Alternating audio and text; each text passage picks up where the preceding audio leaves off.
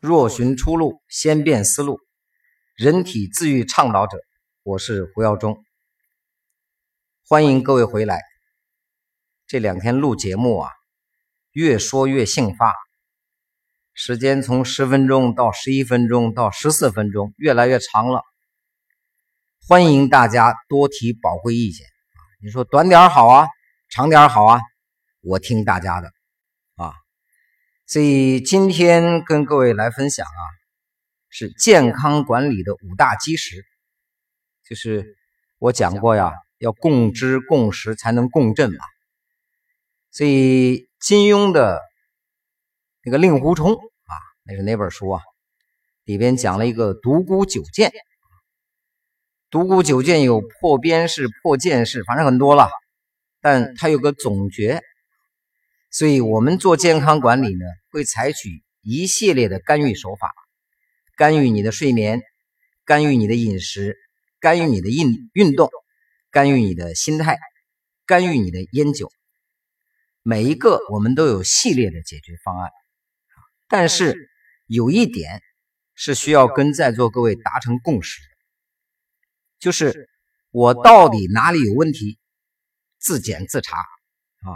我到底从哪个方向入手去解决？这个共知达成了，后边的事儿反倒相对简单。所以目前啊，国际上公认的，因为台湾啊、日本啊，我都经常去跑啊，去看他们的健康管理行业，基本上公认的标准是一样的，手段就不同。你像中国有针灸啊，有气功啊。是吧？你跑到国外，有些地方它就没有手段的事儿，我们放在后边说。先把这个理论我们一起来通一下啊。所以谈到健康管理啊，第一项是心态管理，叫什么叫乐观的心态？前期节目我不说嘛，江苏两千个老人长寿的秘诀：第一，爸妈长寿；第二，没心没肺。这个叫心态，所以排名第二的是什么？我基本上习惯把它排到第二位，叫运动，是吧？长期不运动，气滞血瘀啊！生命在于运动，这句话未必是对的，我们后面再探讨。但生命在于不动，这个叫矫枉过正，也未必是对的。排名第三呢，我叫睡眠管理。现代人睡眠障碍的很多呀，所以我把它列为一个单独的解决方案、单独板块跟各位沟通。排名第四呢，叫饮食管理。吃多了、吃错了，都是现代人得病的原因。排名第五呢，叫戒烟限酒。各位可以对照一下自己，先把你的病名给忘了。我高血压，我糖尿病，把这事儿忘了。我们一起来探寻一下，你在阴的层面哪儿做错了？这个地方只要不改啊，这个怎么说呢？你那个桶啊，有个刀子一直往桶上扎，你就忙着补窟窿，你不去解决那把刀的问题，所以你这辈子都在忙着补窟窿，窟窿还越补越多。我估计我这么通俗一说哈，大家一定听得很明白。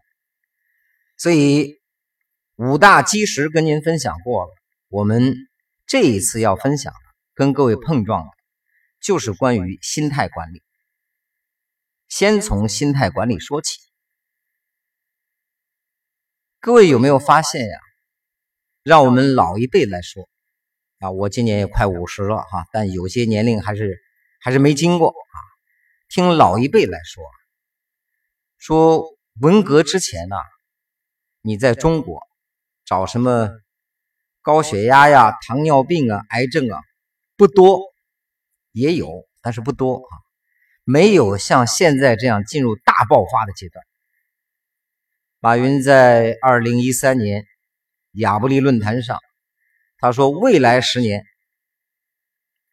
我们每一个家庭都会遭遇癌症的困扰。如果不幸被它严重，大概三分之一、四分之一吧，都会遭遇癌症。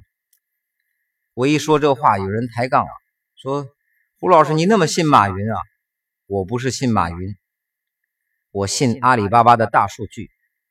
所以未来这把达摩克利斯之剑什么时候掉下来，我们都不清楚啊。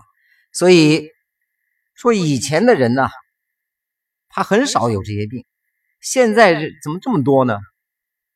原因很复杂啊，这是医生常用的话，原因很复杂。我跟各位来碰一下哈，个人的一些思考。第一个，现代人活的时间长啊，以前的人五十死了。没顾上查出癌症，对吧？那现代人活到七十，哎，他查来查去，他就查出来了，这是一个问题。现在的这种饮食和污染，它也是原因之一。至于说有没有那个小病乱治，最后治成大病的，这个话题不讨论，留给各位自己去思考啊。还有一个问题。是我今天想跟大家碰撞的一个主要问题，就是现代人的心理状态和当年的人心理状态不一样了。中国有地方叫长寿之乡啊，对吧？比如说广西巴马，这首当其冲嘛。说巴马人为啥长寿啊？说巴马人爱吃螺旋藻。吃吧，大家都跟着吃，吃到最后不吃了，不知道什么原因啊，这个就不探讨。说巴马人为啥长寿啊？巴马的水好啊，五十八一桶，巴马水买回家喝，喝了两年不喝了，不知道什么原因啊。说巴马人为啥长寿啊？专家站出来说了，巴马空气好啊，乌泱乌泱全跑巴马买房子，多好的营销啊！那你问我巴马人为啥长寿啊？我还去过其他长寿之乡，比如说江苏南通长寿之乡，我到那儿问呢，你们为啥长寿啊？我们爱吃食用菌，金针菇啊、木耳啊、灵芝啊。回来一查，那是食用菌生产基地，这会不会这种营销行为呢？跑到新疆喀什，那老维族啊，唱着歌跳着舞，身体硬朗的很。你问他大爷，为啥你们这人长寿啊？我们爱吃大枣和干果。好，买两箱大枣，买两箱干果，被营销了。你发现没有？这些长寿之乡似乎没有什么共通之处，各有特点。其实你知道，共通的地方是。天黑就睡，交通不发达，工业不发达，商业不发达，污染少，人心的污染也少，心里没啥事儿，见面乐呵呵的，说话慢条斯理的。我倒觉得这叫窃以为啊，不一定都是对的，这反倒是他们长寿的主要原因。我老妈呀，在世的时候经常跟我说，说你知道吧？文革之前呢，那个时候人就特别好啊，路不拾遗，路上掉东西不捡呐，夜不闭户，晚上睡觉不关门呐。我听完我乐了，老妈说你笑什么？我说妈呀，我要生活在你那个年代啊，我晚上睡觉也不关门，为啥？我白天在屋里翻一天，嘛玩意儿没有。你晚上再来翻，能有吗？